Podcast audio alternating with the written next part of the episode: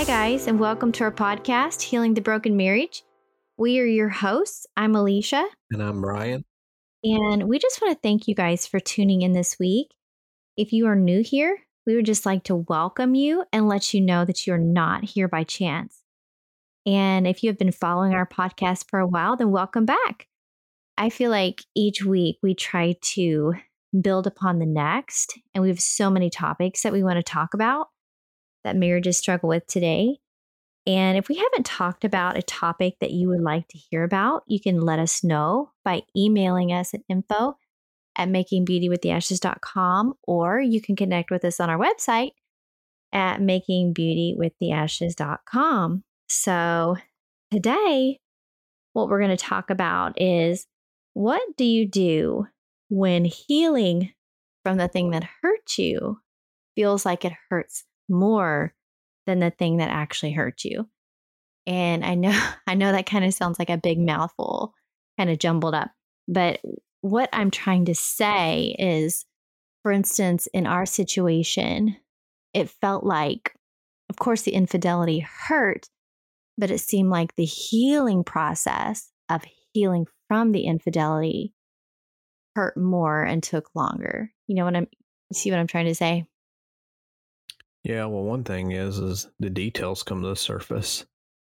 So, you know, whether whether right or wrong, you know, a lot of things are said and a lot of feelings and emotions come out of of that, you know, even on both parties of what led up to this or why I felt this way or the other person felt this way. So it it almost like it opens up a whole new realm of questions and a lot of it's just things are brought out in the open at that point.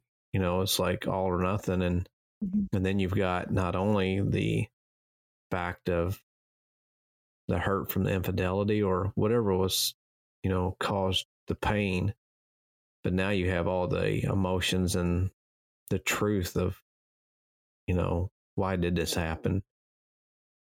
And that could be, you know, it could be for for each individual or each each instance that could be you know something totally different you know every it's going to be different with every every instance you know from couple to couple but it still don't make it easy when you're having to deal with that initial shock plus deal with all the details and mm-hmm. the reasoning of it it just just adds more to the mix so i know i feel like you know as i was trying to come up with like what to talk about this week um, I, I had this example kind of pop in my mind, and I'm a very visual person. So, as you can tell, if you followed with our podcast, I, I tend to give a lot of visualizations because it helps me understand what somebody's talking about.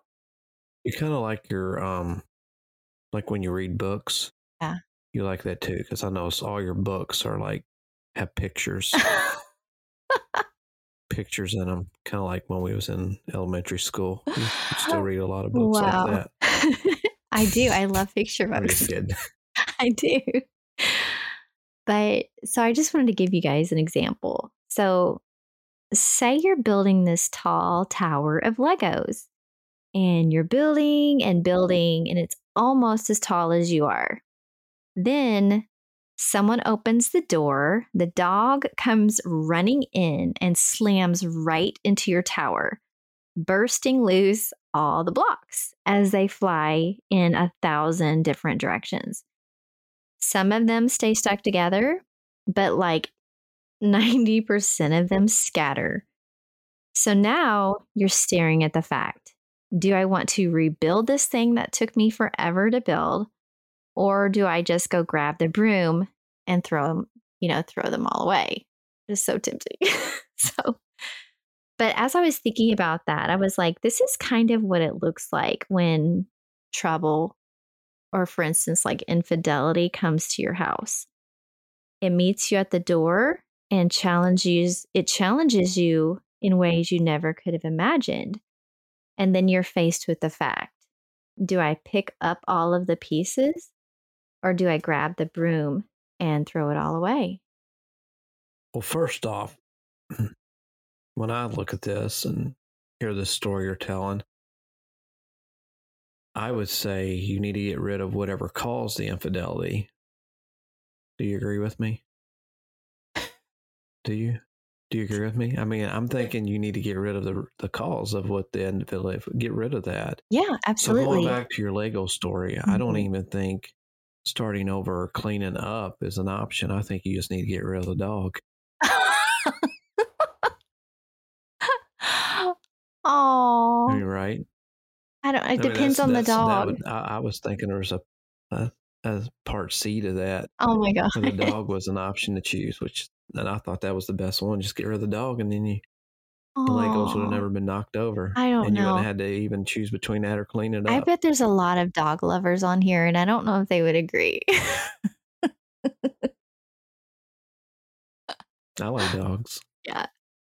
I know. I think for me, um, when oh my gosh, I'm trying to go forward. I keep thinking of you throwing out the dog. But I think for me, when I was staring at all of the broken pieces of our marriage scattered everywhere, it was so tempting to go grab the broom. But God had a different plan for us. And even though He never forces His plans on us, it's always a choice. And the choice is us choosing His plan. I knew His plan would be better than my own, although I didn't know how it would. I gave God my mustard seed and just trusted that He would do something with it. Yeah. Gosh, we can't. Uh, there's so many times when God takes things in a different direction and we're just like, ourself wants to be just like, whoa, you know, grab the reins and be like, whoa, this, this isn't, this isn't right. But we don't know what God has planned in the end. Mm. There's so many instances. I mean, one, when he sent his son to the cross to die for our sins, you know, who would have ever understood that, you know, in that day and age? back yeah. in biblical days, like what you know, why in the world God asked Abraham to sacrifice Isaac? Yeah. You know, it was it would have been like the craziest thing spoken if if Abraham would have, you know, went and told everybody what God had told him to do. But God had a bigger plan, you know, in the end that I not Isaac or Abraham knew. So, you know, it's just trusting God, you know, and and knowing that we don't see the picture, the end picture. We can't. It'd be awesome if we could. Right. We would uh we'd sleep better at night and have better faith and if we could see the end result that God sees. I mean, he sees everything we're going through right now. He sees the end result. And we don't. And that's that's where faith comes in, but it's hard to do sometimes. Hard to do for all of us and even myself. Yeah. I know. I think sometimes when God offers you something, or like at first you're like, I don't know that what you're offering me is going to be better. Because usually how it starts is he gives you just a little glimpse, or sometimes he doesn't even give you the glimpse. He just says, Trust me. And so you're facing the choice do I trust you that you're good? Even though the situation is not good right now, do I trust that you are still good when things look opposite? And that can be hard. That mm-hmm. can be really hard because, like, I think it's just normal human nature to want to, you know, know what the offer is, and then we'll put trust in it. We want to do that versus I'll just trust that you're good and I'll trust that you have my best interest at heart and I'll move forward, even if it's blindly, you know? And I think for me, when I gave God my mustard seed, at that point, you know, hand in hand with Brian and with God, we all got down on our knees. And like all three of us, because God was right there with us, we all got down on the floor and we began to rebuild our tower of blocks. And I'm not saying that there wasn't times where we would step on a block and cry out in pain And I, I know all of you parents who have Legos know what I'm talking about. When you step on a Lego, that can challenge your salvation. It's it's I hate those little Lego heads. They're so terrible.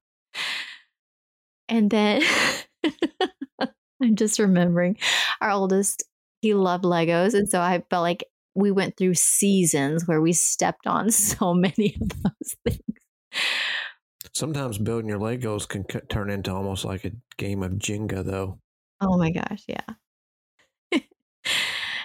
And, I know that there were times where we would start to start our building only to have anger come in or hurt. And what we had started to build, we would knock it back down again. And I just want to say that God is in the process of rebuilding with you.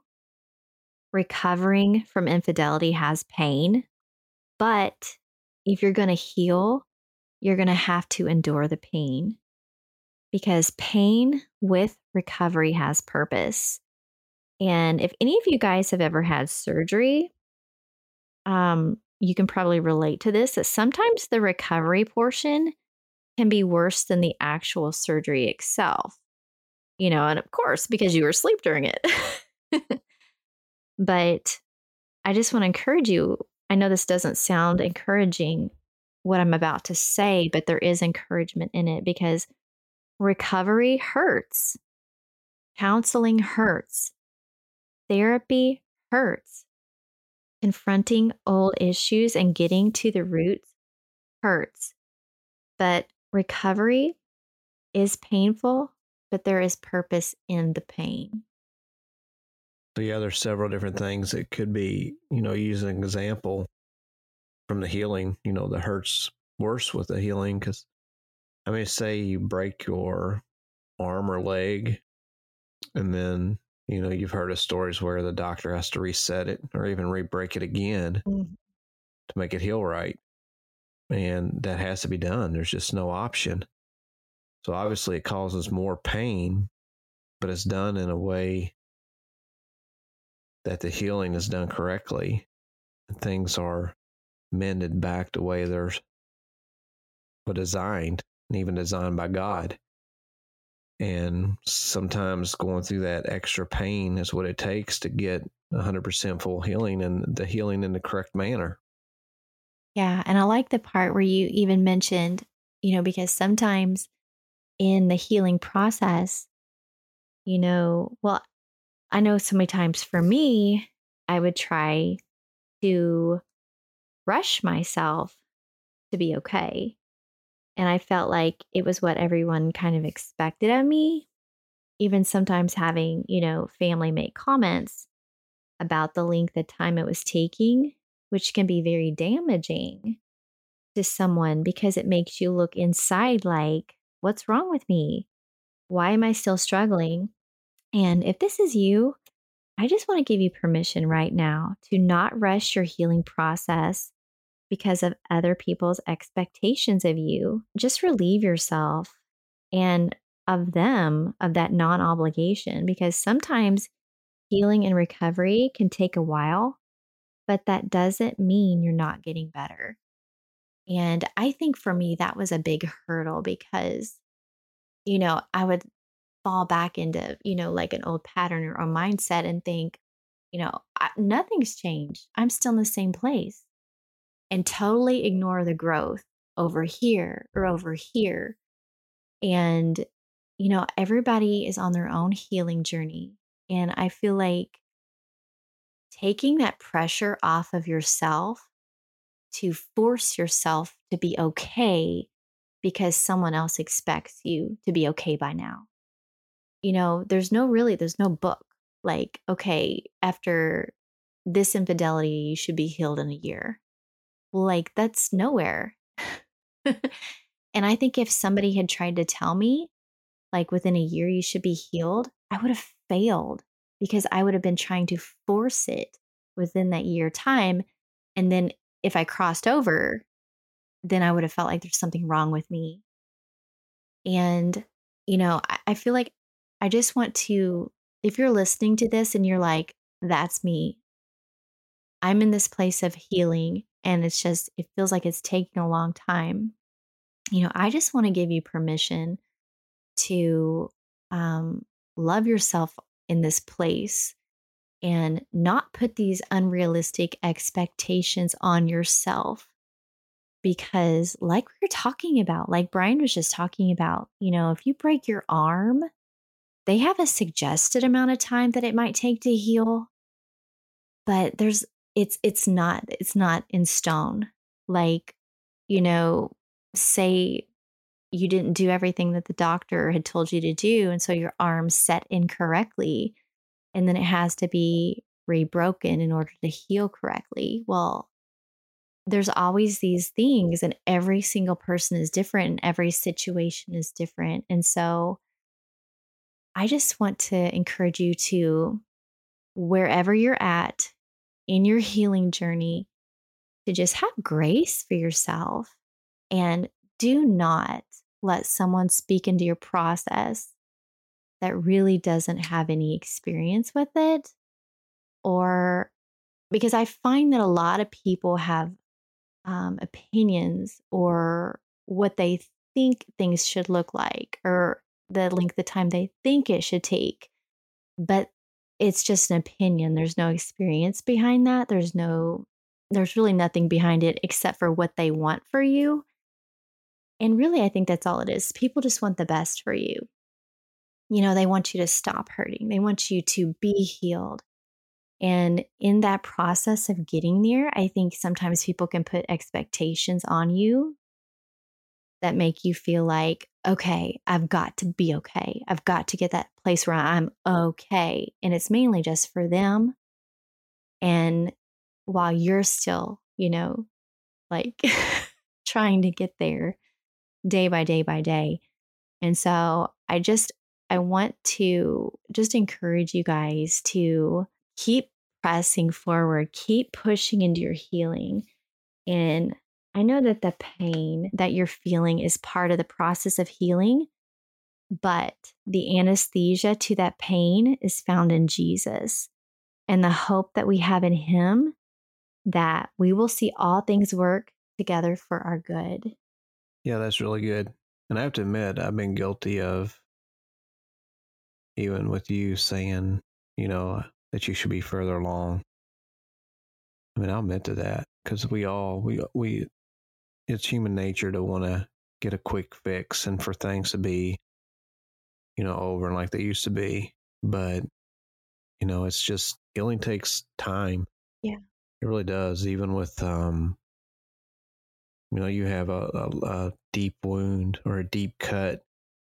You know, at first it might be bleeding bad, and the only thing I mean, it might be to the point where they had to put a tourniquet on your arm or something to stop the blood. Mm-hmm and then you know it's got to be clean got to be sometimes stitched together to help close that wound up to start the healing mm-hmm. and then you get to the point where it's closed up but there's still a scar and then, there's even points you know where you're buying ointment to put on the scar to try to get rid of it so you know even with marriage and just hurts you know it don't have to be marriage it could be a childhood hurt how you were yeah. treated as yeah. a kid when you know your parents treated you or you know, abuse when you were younger, mental or physical. Um, it just takes time, you know, and you got to yeah. give people time to get through that. And then, you know, even when they're healed and the scar's still there, sometimes they need ointment, you know, mm-hmm. to yeah. try to get rid of that scar so that scar don't remind them. A lot of times the scar reminds you of what the wound was in the beginning. So you just got to give grace to people. Mm-hmm and love on them, you know, through those times and to help them get get through it. Yeah. And I think for the large majority of people, I think that when you see someone hurting, like our human nature is we just want to see them better. We want to see them happy again. And I just think that sometimes it doesn't come out in the best way. You know what I mean? But I think the intention of the person is good. They're like, I just want to see you happy again. I just want to see you whole again. And you're sitting there nodding, like, I do too. but um, so if you're in a painful place right now, I want to encourage you that this won't last forever. You will heal. Tomorrow is coming. And if you will endure this night, joy comes in the morning. So we just want to thank you guys so much for tuning in. Please follow, rate, and review. Until next time, We bless, we bless you. you.